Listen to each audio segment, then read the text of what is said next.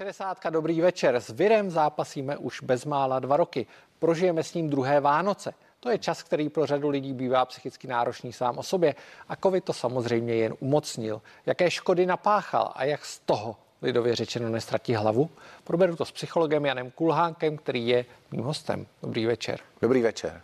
Uh, jaká je ta současná situace? Dva roky covidu, uh, což je skutečně hodně. Hmm. Druhé Vánoce, my nevíme, jestli budou v lockdownu, ale, ale určitě s nějakými omezeními. Eh, jak se to na lidech promítá? Vy jste klinický psycholog, takže nepochybně eh, to vidíte na, na vlastní oči. No, eh, jako klinický psycholog nebo prostě s klienty a pacienty, kteří za mnou chodí, když si s nimi o tom povídám, a to jsou někdy celé rodiny, takže já to vidím od, od toho spektra těch dětí až po, po teda seniory, tak bych řekl, že jsou lidi ve směs jako unavení že jsou unavení, že prostě s dalšími Vánocemi, s restrikcemi a s covidem úplně nepočítali. Byť teda od léta se o tom vlastně mluví, ale ta nějaká taková únava na jednu stranu tam je, na druhou stranu eh, řekl bych jako přece jenom člověk, eh, aby, aby v té přírodě nějak eh, přežil evolučně, tak se musí být schopný přizpůsobit vlastně. Takže ona nějaká, nějaká ta schopnost nás v něčem zase otupíme. Jo, takže... A je tam vidět nějaká adaptace? Je tam vidět nějaká adaptace, ale ne vždycky je to tím dobrým směrem. No tak uh, adaptace je v tom, že je uh, poměrně už dost lidí, kteří prostě třeba méně sledují ty informace covidové. My jsme, my jsme to teda docela sami jako doporučovali, když byla hlavně ta první, uh, první uzavírka, tak jsme říkali, neseďte celý den u toho, u, u médií a nesledujte jenom ty čísla, protože to je strašný stres pro tu psychiku. Doporučovali jsme informační dietu, což vlastně bych řekl, že platí pořád. Je dobrý mít nějaký relevantní média, eh, dát si na to chvíli, aby byl, abychom byli informovaní, ale úplně v tom nesedět, nic s tím nevyřešíme. Tak No, na, koho, na, koho, na koho z těch skupin věkových, vy jste říkal, že vidíte i celé rodiny, hmm. na koho to dopadá nejvíc? Hodně se mluvilo o dětech, které skutečně byly skoro rok doma, ale nyní už to tak není, školy zůstávají otevřené. Uh, vidíte tam nějaký zásadní posun? Já myslím, že děti se z toho nějak sbírají, uh, ale samozřejmě zase teď uh, v důsledku těch vysokých čísel se často znova dostávají do karantény, byť je to jako krátkodobý, krátkodobá záležitost, ale u řady z nich jsem zaregistroval něco, čemu říkáme takový jako posttraumatický stav. Eh, hlavně teda myslím ty děti, kteří to špatně prožívali hodně to jaro, tak když přijde karanténa a dostanou se domů, tak jim je z toho hůř, než by jim jako mohlo být.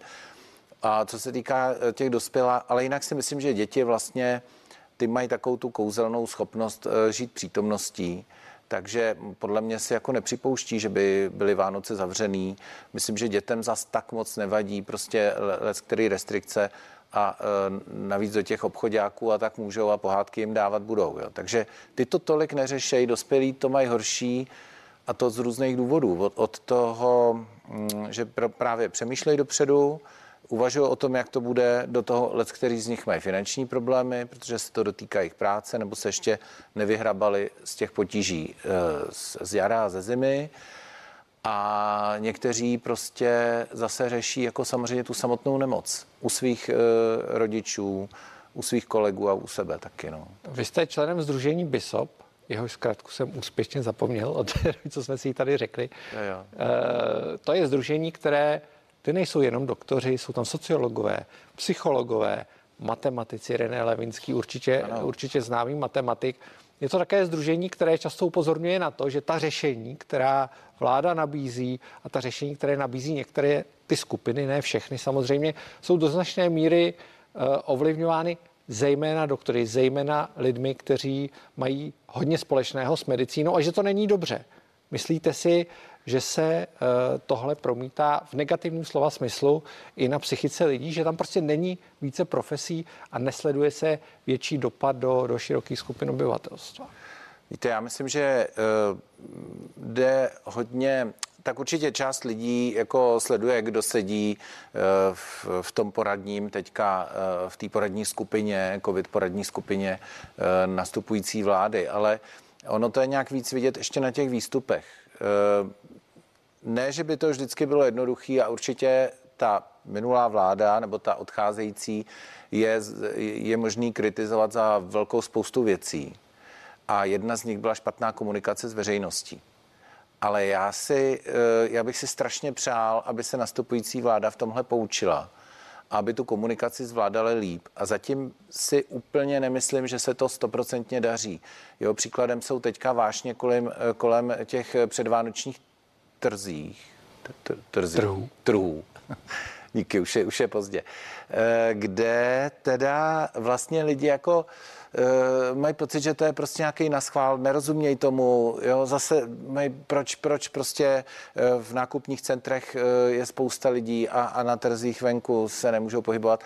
A přitom by stačilo a je to teda otázka, jestli je to jako dobrý rozhodnutí, ale to není úplně moje práce. Moje práce psychologa je se zamyslet nad tím, jak pokud se pro něco rozhodnu, tak jak s, s těma lidma komunikovat, aby to bylo, aby se nepřipadali opravdu jako jenom, že plně nějaký příkazy, kterým nerozumějí a který jim nedávají smysl. A tohle si myslím, že znova, já vím, že, že teď je to ještě pořád jako jako uh, jsou to Babišovy kroky, ale na druhou stranu dnešní třeba tiskovka, že jo, odcházející premiér, nastupující, tak vlastně je vlastně pro veřejnost jako dobrá zpráva v podstatě, že tady je naznačená nějaká snaha o nějakou kontinuitu.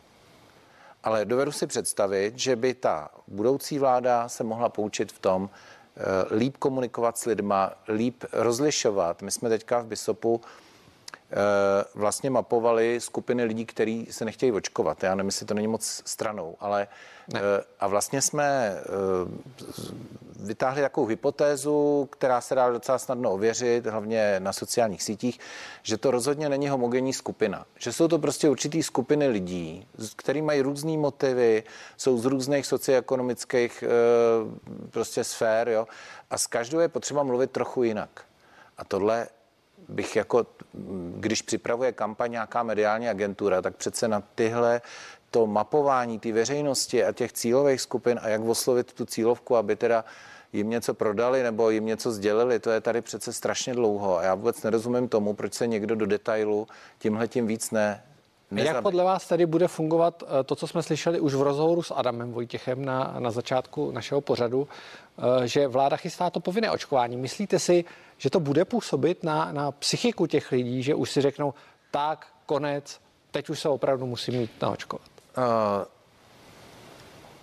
Jedna otázka, že ta diskuze, která tady probíhala přede mnou, ta debata o tom, jestli je to jako z toho medicínského hlediska dobrý nápad, to je jako jedna věc. A když si řekneme, že prostě vyčerpali jsme řadu jiných možností a že očkovaní lidi opravdu méně končí v nemocnicích, daleko méně mají těžký průběh, nějaký smysl to má a lidi na to očkování dostatečně nepůjdou, tak možná, že nakonec nic jiného nezbyde.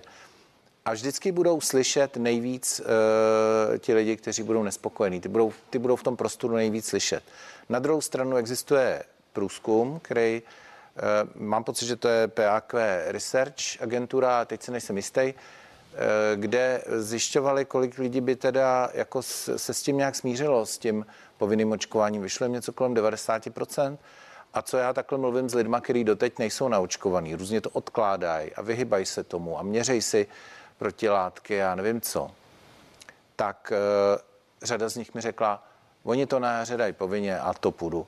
Bude to na nich, nemám já tu zodpovědnost, nemusím si s tím lámat hlavu, zodpovědnost bude mít stát, když to bude povinný, tak kdyby se mnou něco bylo, tak mi to prostě bude muset zaplatit. Myslím si, že bude taky dost lidí, kteří by prostě to přestali řešit jako vlastní osobní rozhodnutí. Takže, uh, takže no ale teďka, že jo, to ještě, ještě úplně to není na stole teď.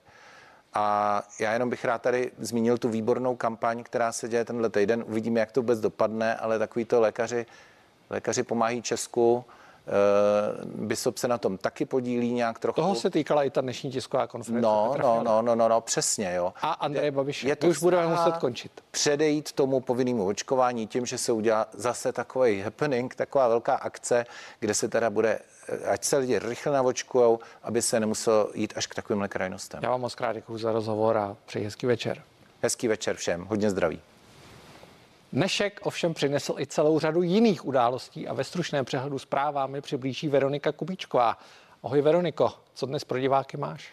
Eh, dobrý večer, tak my se zaměříme třeba na poměrně vysoké pokuty, ke kterým eh, přistoupí rakouská vláda a to v případě, že se lidé rozhodnou, že se nepůjdou ani po prvním únoru povinně naočkovat, takže i třeba toto téma teď ve spravodajském souhrnu. Teď ale další témata. Tři mrtví a šest zraněných po útoku 15-letého střelce na střední škole v americkém Michiganu. K masakru došlo ve městě Oxford Township, kde žije asi 22 tisíc obyvatel. Mladíka policie zadržela přímo ve škole, zabavila mu pistoli a teď je ve vazbě. Motiv jeho činu zatím zůstává nejasný. Extrémní počasí zastavilo na několika místech provoz na dálnici D1. Kvůli náledí zablokovali některé dálniční nájezdy kamiony. Jen na Vysočině došlo k víc než 20 dopravních nehod. Policie dál vyzývá k opatrnosti a varuje řidiče, aby svou cestu pokud možno odložili. Kdyby to bylo trošku posypaný aspoň, tak budíš, ale jako v tomhle stavu ne. Tady stojí jeden kamion a tamhle stojí druhý kamion je to na houby všechno. A je to masakr celou dobu. A ani jednoho silničáře, nikdo nic se nezajímá, kolegové už volali a nikdo kašlou na nás. Volal jsem před hodinou a říkali, že o tom vědí a zatím nikdo nepřijel. Teď jsem tady vyložil Pelzimově a vracím se do Krkonoš a je to tady katastrofální. Takže vy nemůžete vlastně najít na dálnici? Nemůžu najít na dálnici, no. Že tady zůstal belgický kamion a ho objížděl a, a pak mě to smetlo taky dolů. Budoucí ministr zdravotnictví Vlastimil Válek nepočítá s tím, že by po jeho nástupu na ministerstvo zůstala na pozici hlavní hygieničky Pavla Svrčinová. Kdo by ji měl nahradit, ale neuvedl. Podle Válka je odbornicí na výživu a měla by se tedy právě tomuto tématu v budoucnu věnovat. S odkazem na mluvčího TOP 09 a antikovid týmu koalice spolu Vladana Vaňka to napsal deník N. Vakcíny proti COVID-19 pro děti dorazí do Česka už 13. prosince. Oproti původnímu termínu je to o týden dřív. Dnes to uvedl tým chytré karantény. Podle ministra zdravotnictví v demisi bude právě od tohoto data možné i děti k vakcinaci registrovat. Pokuta ve výši až 7200 eur hrozí Rakušanům, kteří odmítnou povinné očkování proti COVID-19. Vláda ho chce zavést od 1. února. Zatím ale nerozhodla, pro jaké věkové skupiny bude podání covidové vakcíny povinné. Podle některých expertů by měla změna cílit na všechny starší 14 let. Návrh příslušného zákona by měl kabinet předložit už příští týden. Přípravy na povinnou vakcinaci už ale probíhají. Celkem 42 případů nákazy variantou koronaviru Omikron hlásí dohromady desítka unijních zemí. Oznámila to šéfka Evropského střediska pro kontrolu a prevenci nemocí. Zároveň dodala, že nakažení jsou v průměru mladší lidé než v případě jiných mutací. Většina z nich má ale mírné příznaky nebo vůbec žádné. Jestli je Omikron schopný s nás obejít lidskou imunitu a jak jsou proti němu účinné vakcíny, bude podle Amonové jasné až za pár týdnů. Další dva ministerští kandidáti dnes navštívili prezidenta Miloše Zemana v Lánech. A to budoucí ministr pro evropské záležitosti Mikuláš Bek a příští šéf kultury Martin Baxa. Ten chce, aby si lidé víc připomínali významné historické okamžiky a plánuje taky kulturu vrátit do škol. Rozhovor bych rozdělil na dvě části. V první části mě pan eh, prezident požádal o to, abych představil své priority eh, v rezortu kultury. Těch priorit je celá řada. Otázka financování kultury, abychom tedy postupně směřovali k výdajům oblasti kultury eh, do 1% státního rozpočtu. Druhým tématem bylo téma památkové péče a zajištění dostatku finančních prostředků i patřičného legislativního zázemí pro eh, ochranu památek České republice. Českou republiku čeká mimořádně významné téma v tom celém balíčku Fit for 55. Česká republika během svého předsednictví bude zřejmě finalizovat některé ty legislativní předlohy, respektive bude moderovat diskusy o nich a to bude velký úkol vzhledem k tomu, že pro Českou republiku je ta dekarbonizace opravdu významné téma s obrovskými dopady. A my s tímto tématem rovnou pokračujeme. Kandidát na ministra pro evropské záležitosti Mikuláš Bek už je s námi ve spojení. Dobrý večer. Dobrý večer. Eh, já se vás zeptám na eh, váš rozhovor s Kateřinou Šafaříkovou z vydavatelství Ekonomia. Eh, vy jste se v něm vyjádřil pro umenšení role Vyšegrádské čtyřky, což je téma, které prezident je jedno z jeho oblíbených a často i vyzdvihuje spolupráci Vyšegrádské čtyřky. Byla o tom dnes také řeč? Ne, nebyla o tom řeč, ale já jsem se vlastně nevyslovil pro umenšení té spolupráce, jen jsem se vyslovil proto, abychom podobně intenzivní vztah měli i se svými dalšími evropskými partnery, na prvním místě se sousedními zeměmi, jako je Rakousko nebo Německo. Takže ty věci nestojí proti sobě, ale jde o to, abychom zapracovali na tom, aby i naše západní partnerství byla intenzivní a měli institucionalizovanou podobu. A vyjadřoval se prezident nějak právě o těchto spojenectvích, o spojenectví s Německem, o spojenectví s Francií a vůbec o, rovná, o rovnováze a rozhodování v rámci Evropské unie? I o tom jsme mluvili. Ten rozhovor byl vlastně velmi přátelskou výměnou názorů na celou řadu vážných věcí. Hovořili jsme o vztahu k Francii ve spojení s problematikou energetiky, eh, protože v té dnešní evropské situaci, kdy eh, Německo poměrně razantně opouští nejenom jádro, ale také uhlí, je Francie významným partnerem pro Českou republiku. Takže o tom jsme mluvili.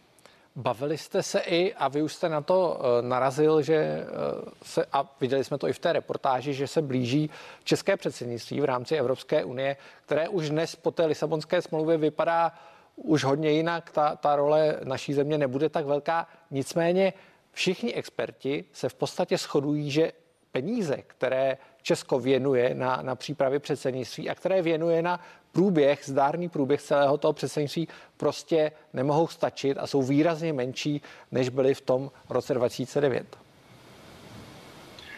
No, oni do značné míry prostě musí stačit, přestože já bych si představoval, že ten rozpočet bude výrazně vyšší.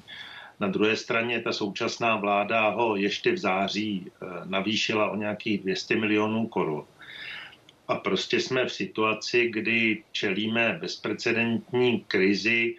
Eh, já samozřejmě budu usilovat o nějaké mírné navýšení toho rozpočtu, ale jsem si vědom toho, že Česká republika bude mít celou řadu jiných vážných problémů k řešení v příštím roce. Takže prostě budeme muset v zásadě víc tím rozpočtem, který teď je schválen tou dosluhující vládou a z hlediska eh, toho personálního vybavení, protože pokud tomu můžu říkat vybavení, prostě eh, záleží také na počtu těch diplomatů, kteří jsou nejenom v Bruselu, kteří jsou i v Praze, také na počtu diplomatů, kteří budou komunikovat třeba s francouzským předsednictvím, protože ta předsednictví eh, na sebe nějakým způsobem navazují. Jste s tím spokojen tak, jak to je, nebo budete žádat ještě příchod některých možných posil, což se dělo i během toho předsednictví v roce 2009, kdy přicházeli lidé i z jiných segmentů ekonomiky? Máte pravdu, vlastně jediným řešením bude to, že eh, budou pomáhat s tím předsednictvím i vysocí zkušení úředníci z jiných rezortů a samozřejmě klíčová bude spolupráce s ministerstvem zahraničí. Já jsem byl ujištěn naší velvyslankyní v Bruselu, paní Editou Hrdou, že je přesvědčena o tom, že pro ty klíčové agendy má kvalitní lidi, a že je prostě zajistí. A já nemám důvod jí nevěřit. Samozřejmě otázkou, zda se nám podaří ještě posílit třeba ten tým v Bruselu o nějaké juniorní eh, pracovníky, ale já věřím tomu, že to předsednictví zvládneme a eh, budeme samozřejmě muset využívat všech možností lidí, kteří budou třeba dočasně vysláni eh, do Bruselu nebo na jednání do Štrasburku. Když se ještě vrátíme k tomu vašemu rozhovoru s prezidentem Zemanem eh, a zároveň zůstaneme u předsednictví. Jaké on vidí priority? Vy už jste mluvil o dekarbonizaci, což samozřejmě předpokládám je jedna z jeho priorit a také to zaznělo v reportáži. A jaké vidíte ty priority vy? A samozřejmě ta moje otázka je, zda se překrývají v dostatečné míře. Tak ono je třeba říct, že většina těch priorit, které budeme muset řešit, vlastně vyplyne z toho, jak rychle bude postupovat ku předu legislativní proces v Evropské unii. Ten manévrovací prostor té předsedající země není příliš velký a spočívá spíš v tom, na které agendy dáme akcent. Eh, pan prezident eh, mě upozorňoval na věc, která je podstatná, to je to, že bychom se měli pokusit mezi těmi agendami najít nějaké téma, které by bylo spojující, protože celá řada těch témat, která budeme muset řešit, bude spíš rozdělovat tu evropskou scénu. To bude energetika, migrace, a pan prezident se přimlouval za to, aby si ta nová vláda našla téma, které by bylo spíše konsenzuální a možná mm, napůl žertem, protože jsem muzikolog, navrhoval, aby jedním z těch témat byla oblast kultury. Ale to je možná nápad, s kterým můžeme pracovat. Eh, já myslím, že některá ta témata jsou v podstatě v tuhle chvíli už jasná. Bude to také třeba vztah Evropské unie k východnímu partnerství a k západnímu Balkánu. Tady v těch tématech panuje velká schoda o tom, že by Česká republika měla vlastně v tom triu těch zemí, které se vystřídají v nejbližším roce a půl, vlastně být tím advokátem eh, vztahu s tou východní částí Evropy nebo s Balkánem. Když zůstaneme v té nevážné rovině, kterou jste naznačil, nebo v ne tak vážné rovině, to poslední předsednictví v roce 2009 nebylo doprovázeno jenom tou plynovou krizí nebo válkou v Gaze, ale také poměrně výraznou komunikační kampaní České republiky, kdy jedno z těch hesel na začátku bylo Evropě to osladíme. E, potom přišla ta slavná entropa, která urazila některé e, členské státy. Byla to každopádně výrazná komunikační kampaň. Chystáte něco podobného? Eh, já bych raději nic Evropě neoslazoval. Já myslím, že ta zkušenost minulá nám velí větší střízlivosti a já myslím, že budeme mít na stole opravdu mimořádně vážné agendy. A samozřejmě se jich můžeme zhostit s jistým nadhledem, ale já bych se nevracel k takovému žartování, které se může snadno nevyplatit ve chvíli, kdy pak dojde k zvratům, jako byla, byl ten pád vlády v minulosti. Takže já bych se radši držel o něco střízlivějšího tónu. Eh, když zůstaneme zase u vážných věcí, tam opravdu hrozí, že Česko bude ta země, která bude finišovat jednání o tom plánu Fit for 55, což jsou eh, v podstatě prováděcí předpisy nebo prováděcí směrnice, jak dosáhnout té eh, uhlíkové neutrality v roce 2050 v Evropské unii. O tom se, předpokládám, se se s prezidentem bavili. Jaký je váš názor? Já myslím, že tady vlastně není ani důležitý můj názor v tuhle chvíli, ale důležitý bude názor té nově jmenované vlády jako týmu. My musíme hned v prvních dnech eh, fungování té nové vlády eh, dosáhnout nějakého principiálního konsenzu o některých těch tématech. U některých témat toho balíčku to bude třeba složitější, ale prostě důležitá bude vládní pozice, ne můj osobní názor. Já jsem přesvědčený o tom, že ten minister pro evropské záležitosti vlastně musí být poměrně nudný, že to musí být minister, který opravdu důsledně mluví za, za názor vlády, který obhajuje a prosazuje a jeho osobní vidění těch problémů má své místo tak na nejvýš na uzavřeném zasedání vlády. Tak to prostě je Musí to tak být a jenom tak bude ta vláda věrohodná jako partner pro naše evropské sousedy a, a další členské země a také pro českou veřejnost. Takže já tuším, že ta debata vůbec nebude jednoduchá, není už jednoduchá teďko, budeme muset najít konsenzus s klíčovými partnery také uvnitř České republiky se zaměstnavatelskými svazy, s odbory a čeká nás tam určitě spousta práce. A na to máme ten první půl rok a pak už budeme muset vystupovat v roli předsednické země spíše jako moderátor té diskuse, jako ten, kdo hledá možnosti koncenzu napříč všemi členskými zeměmi. Já vám moc krát děkuji za rozhovor a přeji hezký večer do Brna. Pěkný večer, děkuji.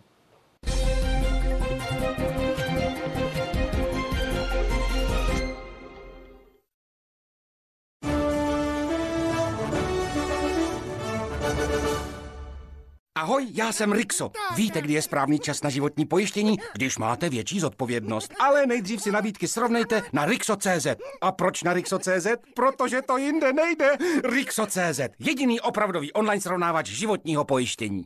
Pouze ta Iveta si mě zcela omotá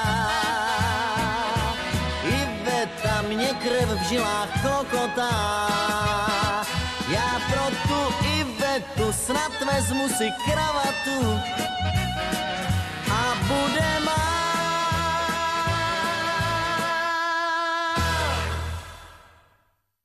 Právě teď probíhá v Datartu Black Friday s neskutečnými slevami. Do Vánoc dárky už lépe nenakoupíte. Na nic už nečekejte a pořiďte si chytrý robotický vysavač iRobot za výhodnou cenu. Datart. Opravdový elektrospecialista. Milujete Vánoce? Vychutnejte si je společně. Tradiční, moderní nebo prostě vaše. Všechny blízké potěšíte, protože u nás si vybere každý. Pro sváteční chvíle Lucka doporučuje čokoládu Milka se slevou 50%, různé druhy za 49,90 a kmotr Mikulášský mix 390 gramů za 79,90. I proto milujeme Vánoce. Kaufland, moje první volba. Co takhle užít si svou chvilku s kávou, jako byste byli v Sydney. Z Flat White z Austrálie. Až 30 nápojů, které vás provedou světem kávy. Plně automatický kávovar se snadným čištěním mléčného systému. Siemens. Seznamte se s budoucností. Půjdem spolu do Betléma, dudlaj, dudlaj, dudlaj, dá. Ježíšku, panáčku, já tě budu kolíbat ti, Ježíšku, panáčku, já tě... A ty, Janku, na píšťalku. I hořké chvíle si umíme vychutnat. Zvlášť s extra chmelenou dvanáctkou ze Smíchovského výběru. Tak na Vánoce po našem. Bezva výkon vždyť je tvůj. Umí kde co zaskóruj. Žijte zdravě jako Bosch. Zvládněte toho v kuchyni víc a skórujte s kuchyňským robotem Mum 5. To je Bosch. Byl navržený, aby zlepšil čištění zubů. Nakonec změnil všechno. Představujeme Oral-B IO, kartáček, který kombinuje zubními lékaři inspirovanou kulatou hlavu a mikrovibrující vlákna. A to vše pro čistotu, která ohromuje. Oral-B, zubními lékaři nejpoužívanější značka na světě. Kupte si Oral-B IO 8 Duo v černé a bílé barvě exkluzivně na alza.cz. Takže vaše klienti nakupují a vy jim za to ještě dáváte litr. Průměrně tisícovku ročně. Nazvěte tolik! Co když to uslyší naši klienti? Nescafé Dolce Gusto. Ledovou kávu zvládnete připravit i bez baristického kurzu. A skvělé kapučíno si vychutnáte, aniž byste vytáhli paty z domu. Vyhnete se dlouhému čekání na oblíbené laté macchiato. A i v sedě vykouzlíte mandlový flat white. A dokonce můžete mít i čokoládu. Nescafé Dolce Gusto. Moje domácí kavárna. Tohle je život. A tohle je Vivo. Vždy na vaší straně. Inspiruje a posouvá dál. Přemýšlíme, objevujeme, inovujeme. Abyste mohli žít naplno. Váš smartphone Vivo.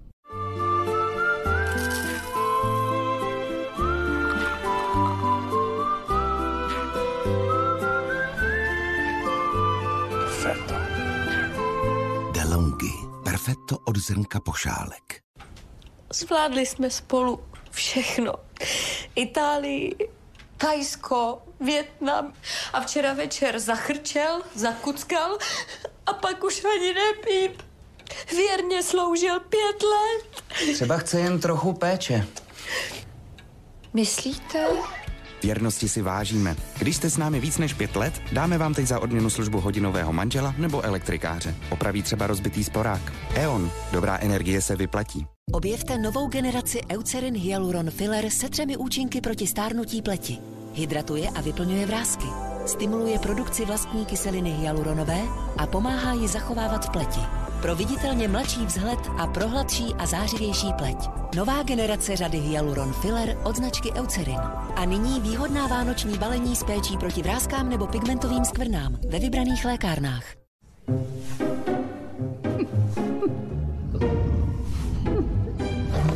Nový Realme 8 5G se špičkovým Full HD displejem vás svou bleskovou odezvou doslova pohltí. Stavte se pro něj u nás. Vodafone. Srdce vznášejí se k nebi, v tmavých jeslích hvězda plá. Největší je vroucí přání mír na zemi lidem dát. V nádherný čas vánoční merci za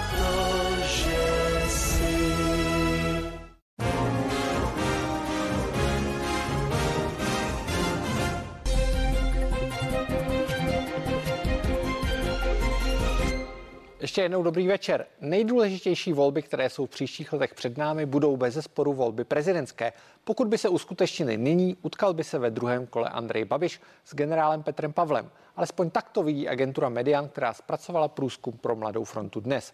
Ovšem řádný termín voleb je ještě daleko. Průzkumy jsou různé samozřejmě.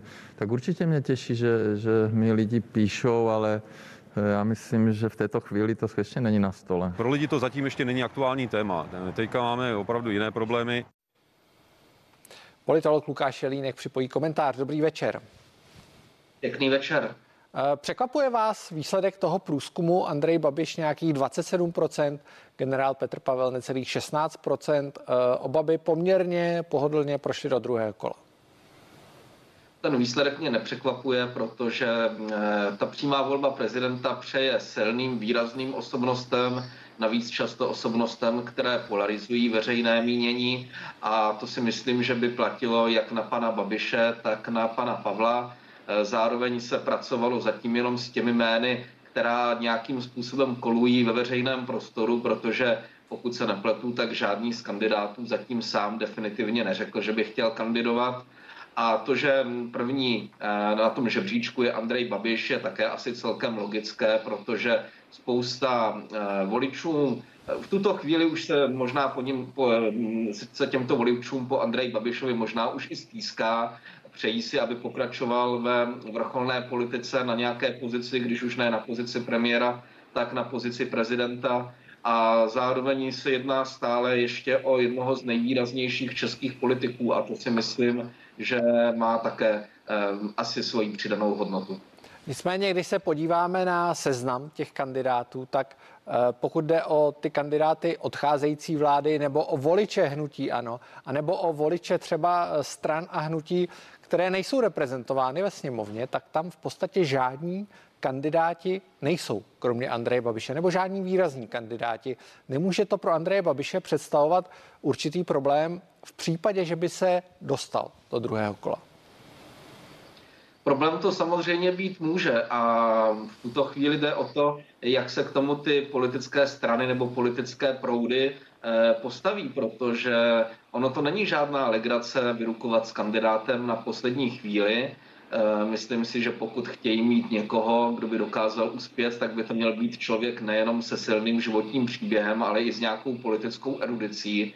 A takové jméno v tom seznamu zatím je snad jenom jméno Víta Rakušana, ale tam také ještě otevřeně sám tu prezidentskou kandidaturu nepřipustil. No a co se týká Andreje Babiše, tak ten také podle mě bude do poslední chvíle zvažovat, jestli do takovéhoto souboje nastoupit, protože samozřejmě všechna taková ta politicky neskušená nebo méně výrazná jména by dokázal porazit snadno, ale kdyby se proti němu nakonec postavil skutečně nějaký zkušený nebo výrazný politik nebo politik se silnou podporou politické strany nebo částí veřejnosti, tak by to mohlo být i pro Andreje Babiše riskantní, protože by asi nechtěl zaznamenat další volební neúspěch v řadě za sebou. Také proto nejspíš Andrej Babiš teprve vypouští takové ty pokusné balónky, kde říká, Ehm, pište mě, říká, podepisujte petiční archy a já to potom zvážím, protože tak moc po té prezidentské funkci asi netouží. Ona není příliš manažerská, ona není exekutivní, musel by hodně klást věnce, musel by hodně předná, pronášet projevy.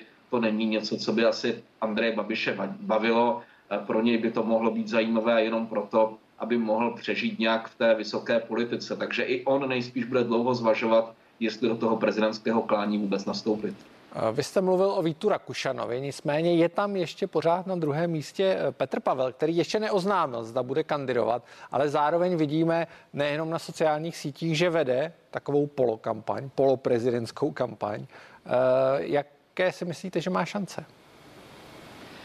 V situaci, kdy tady panuje koronavirová epidemie, kdy může nastoupit eh, energetická krize nebo třeba i krize v evropské spolupráci, tak může tady být tendence určitých, eh, určité části občanů preferovat kandidáta, který by reprezentoval tu pevnou ruku, tu vojenskou disciplínu, řád, ale stejně tak tady bude nemalá část občanů, kterým se prostě nebude zamlouvat představa, že by měl být eh, v čele demokratické republiky zrovna voják. Navíc pan Petr Pavel má za sebou úctyhodnou minulost, zajímavý životní příběh, ale jeho politické postoje jsou zatím známy pouze v některých oblastech a přeci jenom od prezidenta se očekává i větší erudice nejenom v eh, zahraniční nebo bezpečnostní oblasti.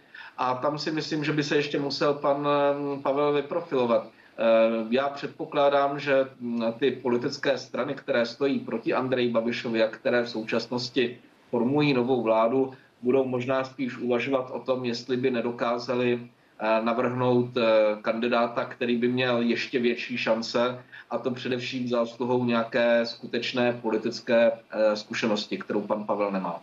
Nicméně, když se podíváme do pelotonu těch možných kandidátů, tak eh, jednou z možných kandidátek tentokrát je Danuše Nerudová, která neříká otevřeně, že bude kandidovat, ale z toho jejího vystupování v médiích, kdy ona to v rozhovorech nevylučuje a je zjevné, že vede také podobnou kampaň, jako vede Petr Pavel, byť oba budou říkat, že to v podstatě kampaň není. Eh, díval jsem se do toho průzkumu, diváci možná se jim tam Danuše Nerudová na obracovku ani nevešla a má 3%. Není to trochu málo na někoho, kdo má zjevně prezidentskou ambici? To je právě to, o čem mluvím. Prostě prezidentský kandidát se musí představit s dostatečným předstihem, aby jej lidé znali. Paní Nerudovou podle mě znají novináři, znají možná lidé, kteří se zajímají o penzijní reformu nějak, nějak důvěrněji, znají možná lidé z akademického prostředí v Brně, ale mm, k tomu, aby dokázala zaujmout větší část veřejnosti, potřebuje eh, se prezentovat u nejrůznějších příležitostí i mimo svoji původní eh, profesi nebo mezi svojí původní, mimo svoji původní kvalifikaci. Eh, to se bude týkat celé řady kandidátů, nejenom jí. Eh, stejně tak se třeba občas hovoří o možné kandidatuře eh, vrchní státní zástupkyně paní Bradáčové. Určitě tady bude poptávka třeba po dalších kandidujících ženách. Ovšem, ať už to bude žena nebo muž, tak musí vždycky myslet na to, na co, na co dojel, tak říkajíc Jiří Drahoš ve své prezidentské kandidatuře. Zkrátka nastoupil do toho rychlíku velmi pozdě, Eh, spousta lidí si jej tak říkajíc neosvojila a navíc se ukázalo, že v některých politických otázkách plave. Takže kdo do takového souboje bude chtít jít, měl by se dobře připravit a pokud to myslí vážně, tak své záměry ohlásit už podle mě v nejbližších měsících.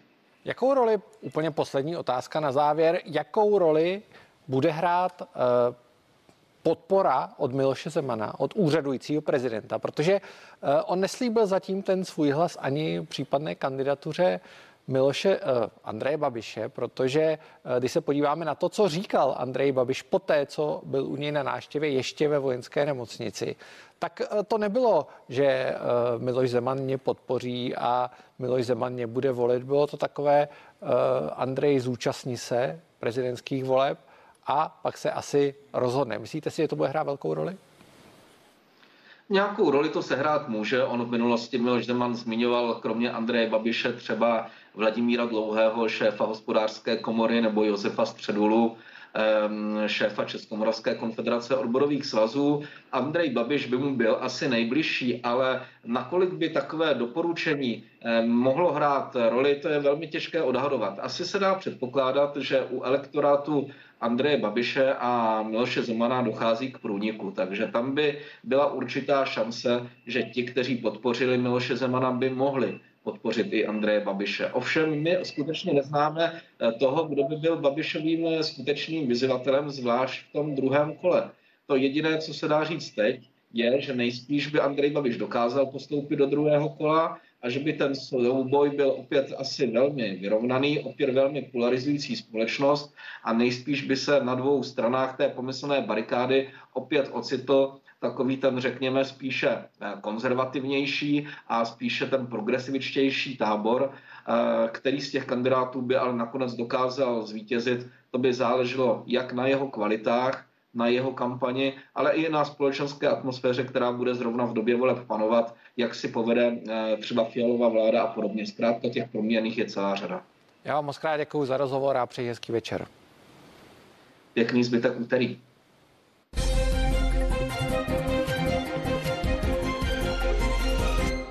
Královskou rodinou znovu zmítají spory. Vévodkyně Meghan se brání nařčený z dokumentu BBC, že šikanovala služebnictvo. Prince Charles se pro změnu musí bránit obvinění z nové knihy, že je rasista. Mezitím se ovšem za úplně jiný rasismus ovliv, omluvil na Barbarosu. Co se to děje? Zeptám se odborníka na Británii Martina Kováře. Ahoj Martine. Ahoj Michale, přeji dobrý večer a taky divákům. Co se to tedy skutečně děje? Působí to eh, poněkud zmateně na první pohled. Tak eh, královská rodina je v dobrém i ve zlém velmi populární na obou březích Atlantiku, ve Spojených státech zejména od té doby, co tam přesídlili Harry a Meghan. Eh, no a pro novináře a pro média to je mm, možnost zvýšení sledovanosti a eh, prostě všichni, to, všichni mají to téma rádi, ať už zaujímají jakékoliv stanovisko. A teď se shodou okolností objevila dvě velká témata, zatím Barbados nechme stranou. To první téma je, že Christoph Andersen napsal, vydal knížku, která se jmenuje bratři a jejich ženy, pohled dovnitř na jejich soukromé životy, tak už ten název ukazuje, že to nebude eh, odborná studie s tisícovkou poznámek. To je první věc. A druhá, BBC eh, proslula, řekl bych, donedávna svou solidností, odvysílá dvojdílný dokument o královské rodině a jak si už uvedl na začátku, zatímco, ten, zatímco ta knížka ve Spojených státech uh, vyvolala, uh, nebo mluví se o obvinění Charlesa z rasismu a brání se princ Charles, tedy člen té králov, jádra toho královské rodiny, tak na druhé straně na základě nejmenovaných zdrojů z Buckinghamského paláce byla vévodkyně ze sexu obviněna z toho, že se chovala nepatřičně, neprinceznovsky, že šikanovala své zaměstnance a své služebnictvo v uvozovkách a že ti lidi z toho mají veliká traumata. A tady se pro změnu brání Meghan prostřednictvím prominentní londýnské advokátní kanceláře a vš- sleduje to celosvětové publikum a je to veliké show, veliké divadlo. Eh, zůstaňme u toho dokumentu BBC a u té šikany, toho takzvaného služebnictva. Ono to není služebnictvo, jsou to poradci a podobně. E, tam je zajímavá odpověď Megan, když a odpověď toho právníka Megan, e, když se ta obvinění objevila, ona řekla, nebo on řekl, že jsou tam nepřesnosti v tom vyjádření a zároveň řekl ale, že nemůže vyloučit, že někdo měl nějakou prostě špatnou osobní zkušenost, ale s tím, že nešlo o šikanu. E, to je trošku chytrá horákyně, není? Ne, tohle je strašně jako rafi... předně, za prvé. Ono se s tím hrozně těžko bojuje. To jsou to stejné, jako když v březnu v tom rozhovoru s, op, s Oprech obvinili, řekli, my neřekneme, kdo je ten rasista v královské rodině, ale je, je tam. Na to, se, na, to se, na, to, na to se strašně těžko reaguje, stejně jako se hrozně špatně reaguje na to, když anonymní zdroje z paláce řeknou, ono nás šikanovala. A teď k té odpovědi. Uh, v tom rozhovoru s Oprech taky bylo řečeno, kromě toho rasismu, že čelila Meghan ústrkům a že byli vůči ní nepříjemní a tak dál. A Buckinghamský palác se to reagoval skoro úplně stejně, jako teď Meghan řekli. No, nejsme si toho vědomi, ale nemůžeme vyloučit, že si to tak někdo mohl vyložit a že mohl nabít toho dojmu a v tom případě je nám to líto. Já vůbec nepochybuju o tom, že společenskému prominentovi, jako je Charles nebo jako je eh, Meghan, ujedou občas nervy a že se může chovat vůči svým asistentům, eh, svým poradcům, lidem, kteří jim pomáhají s oblékáním, že se může chovat nepatřičně. Uh, ale mm, to samozřejmě není to to systematická šikana, jak to popisuje, jak, jak, jak, jak ty nejmenované zdroje uh, v BBC o tom mluvili. Ostatně uh, Amora Jan, který tu reportáž, ten pořad připravoval, je člověk, který je všechno jenom ne sympatizant uh, královské rodiny, je to republikán, hlásí se k tomu a jeho o, označuje existenci britské monarchie a prominentů royals, jak se jim říká, za úplně nepatřičnou v 21. století, tak už to má docela velkou vypovídací hodnotu. Na tom je pro mě aspoň nejzajímavější na té britské stránce věci, je nejzajímavější to, že tohle prostě odpálí BBC, ještě to označí jako bombu, kterou teda vyspustí do vysílání. Říkám, blahé paměti fakt proslula svoji nesmírnou seriózností a neuvedou jediný zdroj, tak eh, nedivím se popravdě řečeno. Eh, Taky se BBC netěší tak velké popularitě v současnosti a, na ostrově. A teď, si, teď, teď Michal Půl uhodil na, na hřebíček na hlavičku. Hlavní problém, BBC, hlavní problém BBC jsou dneska dva, dva problémy. První, dramaticky klesající sledovanost, zejména mladá generace se na to vůbec skoro nedívá. A za druhé, lidi přestávají věřit BBC, protože mají pocit, že uh, není, není ochotná odvysílat politicky nekorektní zpravodajství, třeba nejmo informace. Tak tohle může být jeden z pokusů BBC, protože cokoliv se týká Royals, tak má obrovskou sledovanost. Tak to samozřejmě může být minimálně vykládáno tak, že je to pokus o to získat si zpátky publikum, aspoň část publika, takového, které už se jinak normálně na BBC nedívá. Eh, co mě překvapilo, když půjdeme k tomu druhému případu, k Charlesovi, a to obvinění z rasismu, které tedy spočívá uh, asi v Británii a ve Spojených státech jsou ta měřítka trošku jiná, než jsou třeba v Česku, ale spočívá v tom, že on se zeptal na barvu dítěte, které čeká Megan ještě ve chvíli, eh, než Megan porodila. Každopádně, co mě překvapilo na tom obvinění z rasismu v té knize, tak eh, to vychází z rozhovoru mezi Charlesem a jeho eh, partnerkou Chotí, Kamilou. Tak což je trošku zvláštní, protože to je rozhovor dvou velmi blízkých osob a v rodině asi padne lecos. Navíc se nezdá, že by u toho někdo byl? No někdo u toho být musel. Navíc nejenom, že to dítě ještě nebylo narozené, ten Archie ještě nebyl počat ani dokonce. Jo? Mluvilo se o potenciálních dětech, pokud se o tom vůbec mluvilo tak se mluvilo o potenciálních dětech uh, vévody a vévodkyně ze sexu. A tak, jak, jsme si, jak jsem si četl ten přepis, tak uh, ta poznámka nevy, prostě vyjádřil, říkal, tak a jakou pak barvu bude ten náš chlapeček mít? Jo, jak to s ním bude? Uh, a vévodkyně, vévodkyně uh, odpovídá, No, určitě to, bude rostomi, určitě to budou rostomilé děti, jo, jaké, jaké jednou budou. Ale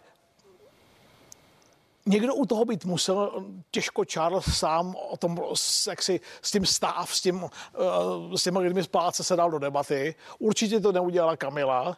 Či někdo, někdo, někdo jim nosí ty čaje a ty, a ty odnáší, ty, bylo to při snídaní údajně, tak eh, a vyvolalo to, aféra se z toho stala, tak aspoň tak, jak to Christoph Anderson popisuje, aféra se z toho stala v okamžiku, kdy se to rozšířilo mezi zaměstnanci Buckinghamského paláce a někdo z nich řekl, teď je to vlastně jako rasistické svinstvo. Jo? Ale zase, Anderson v celé té knižce, velkou část té knížky, já jsem dneska si jako četl odpoledne, tak spoustu toho má postaveného na anonymních zdrojích. A tohle je strašně jako nefér publicistika, strašně nefér žurnalistika. Říct, já bych tomu rozuměl, kdyby se jednalo o spravodajskou operaci a o nějaké věci státního zájmu. Ale postavit takhle vážné obvinění, které mohou devastovat obraz, v tomto případě prince Charlese, u nemalé části veřejnosti ve Spojených státech vůbec, i v Británii, postavit to na zde, nikdy vám je neřeknu. Mimochodem ve slavném rozhovoru i ve vodá ve vodkyni řekli, my to víme, Harry řekl, ale nikdy vám to neřekneme, jenom vám řekneme, že to není babička královna a není to děda Filip. A víc ani slovo. Tak s tím, ty to víš jako novinář, s tímhle se nedá bojovat. Uh... Pojďme ještě k Charlesovi. Je to trošku paradoxní situace, protože Charles je na Barbadosu. Barbados v podstatě, když to řekneme velmi uh, nadneseně, uh, sesadil královnu, stal no. se republikou a přijel Charles se omluvit za, za otroctví. Za otroctví a všechna příkoří, všechna která... příkoří, které způsobily barbarskému lidu. Uh, v historii byly to anglikani. Myslíš si, že je tam i určitý, uh, určitý stín těch obvinění, které přinesla nejenom ta kniha, ale i těch obvinění, které nejmenovitě vznesla Meghan Markle? Jasně, tohle se prostě vznáší nad koloniálními velmoci, velmocemi obecně dneska.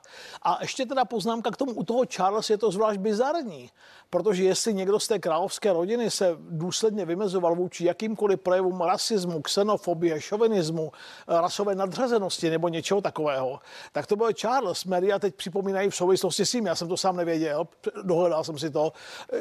Byl první z těch nejbližších jako členů královské rodiny kolem Alžběty, kdo měl osobního strážce, který nebyl bílé barvy pleti.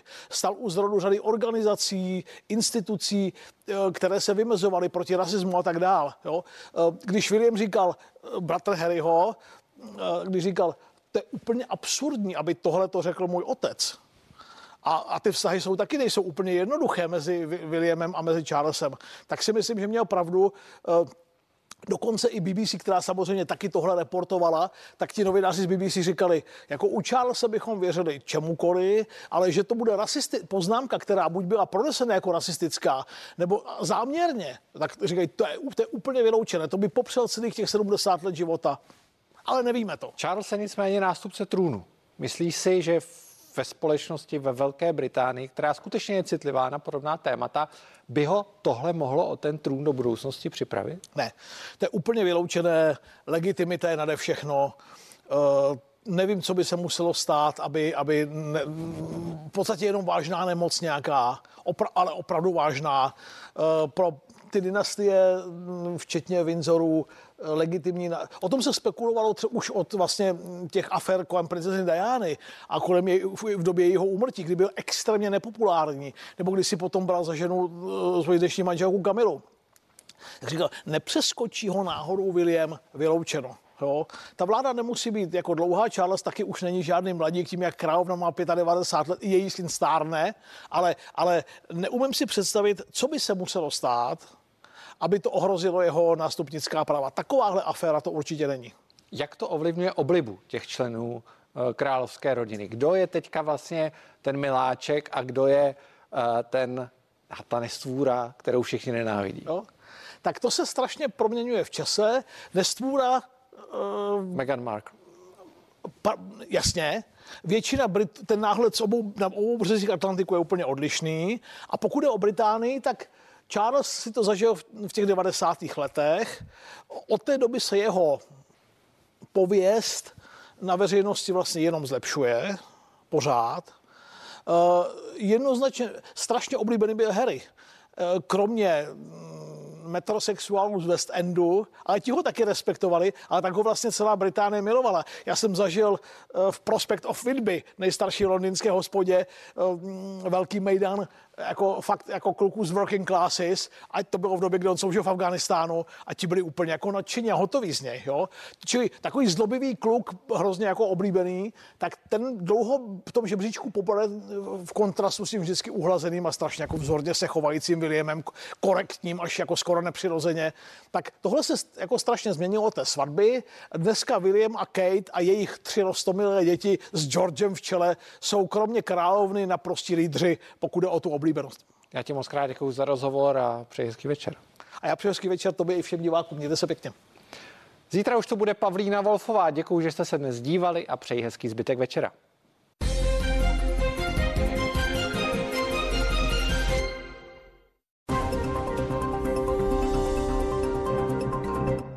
I v té nejmenší výzce můžeme být svědky té největší kauzy, protože